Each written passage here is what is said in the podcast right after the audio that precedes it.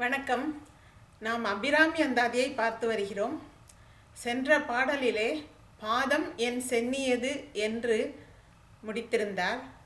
இந்த பாடலை சென்னியது என்று ஆரம்பித்திருக்கிறார்.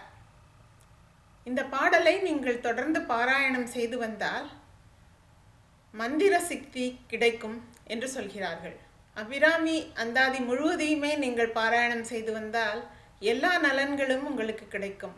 அழகான தமிழ் பாடல்கள் மந்திர வலிமை வாய்ந்த பாடல்கள் அன்னையே நேரில் வந்து அருள் புரிந்த பாடல்கள். எனவே இவற்றை எல்லாவற்றையுமே நீங்கள் படித்து அனுபவிக்க வேண்டும். ஒருவேளை உங்களுக்கு ஒரு சில விஷயங்களுக்காக இதை உபயோகப்படுத்த தேவையா இருந்தால் அந்த பாடல்களை மட்டும் நீங்கள் படிக்கலாம். சென்னியது உன் பொன் திருவடி தாமரை சிந்தையுள்ளே மன்னியது உன் திருமந்திரம். சிந்துர வண்ண பெண்ணே முன்னிய நின் அடியாருடன் கூடி முறைமுறையே பன்னியது என்றும் ஒன்றன் பரமாகம பத்ததியே. சென்னியது உன் திருவடி தாமரை. அம்மையாருடைய பொன்னான திருவடிகளின் பாதங்கள் என்னுடைய தலையிலே எப்பொழுதும் இருக்கின்றது. என்று மகிழ்ச்சியோடு சொல்கிறார்.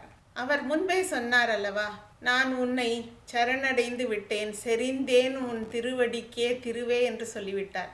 எனவே அவர் திருவடி அன்னையின் பாதங்களிலே இருக்கின்றது. தேடி உன்னை சரணடைந்தேன் தேசமுத்து மாறி என்று பாரதியார் சொல்வார். அன்னையின் பாதங்களை தேடி சரணடைவதைப் போல மகிழ்ச்சியான ஒரு செயல் வேறு ஒன்றும் இருக்க இயலாது. சென்னியது உன் பொன் திருவடி தாமரை சிந்தையுளே மன்னியது உன் திருமந்திரம். அவள் பெயரை திரும்ப திரும்ப சொல்லிக் கொண்டிருந்தாலே போதும் அதுவே மந்திரமாகிவிடும். அபிராமி அந்தாதியை திரும்ப திரும்ப படித்து கொண்டே இருந்தாலே போதும் அதுவே ஒரு மந்திரம்தான். அன்னையையே வரவழைக்கின்ற மந்திரம். அது இல்லாமல் அன்னையை வணங்குவதிலே இருக்கின்ற பல மந்திரங்களை எப்போதும் சொல்லி வந்திருக்கிறார் அபிராமி பட்டர் என்பது இந்த பாடலிலே தெரிகிறது. பல மந்திரங்களை சொல்லி வந்த காரணத்தினாலே இந்த பாடல்களை பாருங்கள். இந்த நூறு பாடலிலும் அன்னையை பற்றிய வருணனைகளாகட்டும் அல்லது அவளுடைய லீலைகளாகட்டும் அல்லது அவளுடைய தோற்றமாகட்டும் எல்லாமே பலவிதத்திலும் புராணங்களிலும் மந்திரங்களிலும் ஆகமங்களிலும் இருப்பது அப்படியே வந்து கொட்டுகின்றது.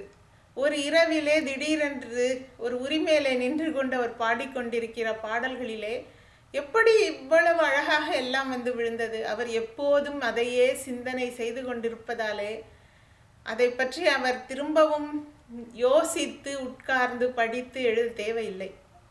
தன்னாலே வந்து விழுகிறது. அவ்வளவு அழகாக எல்லாவற்றையும் சொல்லியிருக்கிறார்.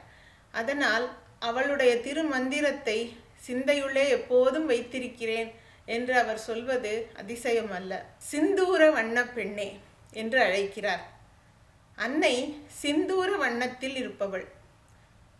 உதய சூரியனின் நிறத்திலே இருக்கிறாள் என்று ஒரு முறை பார்த்தோம். மாணிக்க நிறத்திலே இருக்கிறாள் என்று பார்த்தோம். மலர்ந்து மலராத மாதுளம் போது நிறத்திலே இருக்கிறாள் என்று பார்த்தோம். அதைத்தான் இங்கேயும் சொல்கிறார் சிந்தூர வண்ண பெண்ணே என்று. முன்னியனின் அடியாளுடன் கூடி முறைமுறையே பன்னியது என்றும் ஒன்றன் பரமாகம பத்ததியே.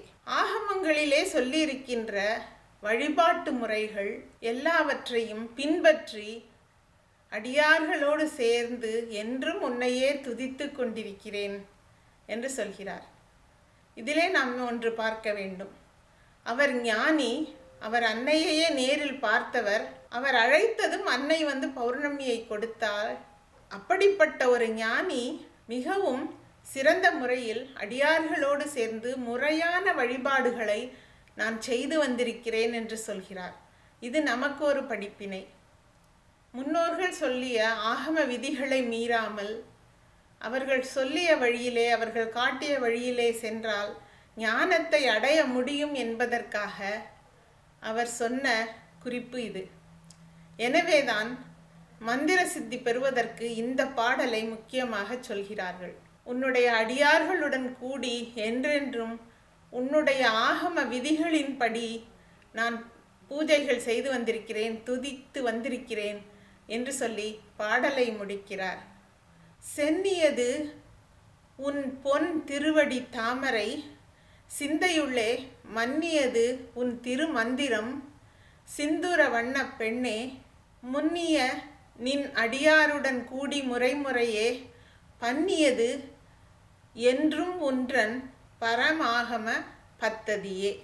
மேலும் அபிராமி அந்தாதியை அடுத்த பதிவில் காண்போம். நன்றி வணக்கம்.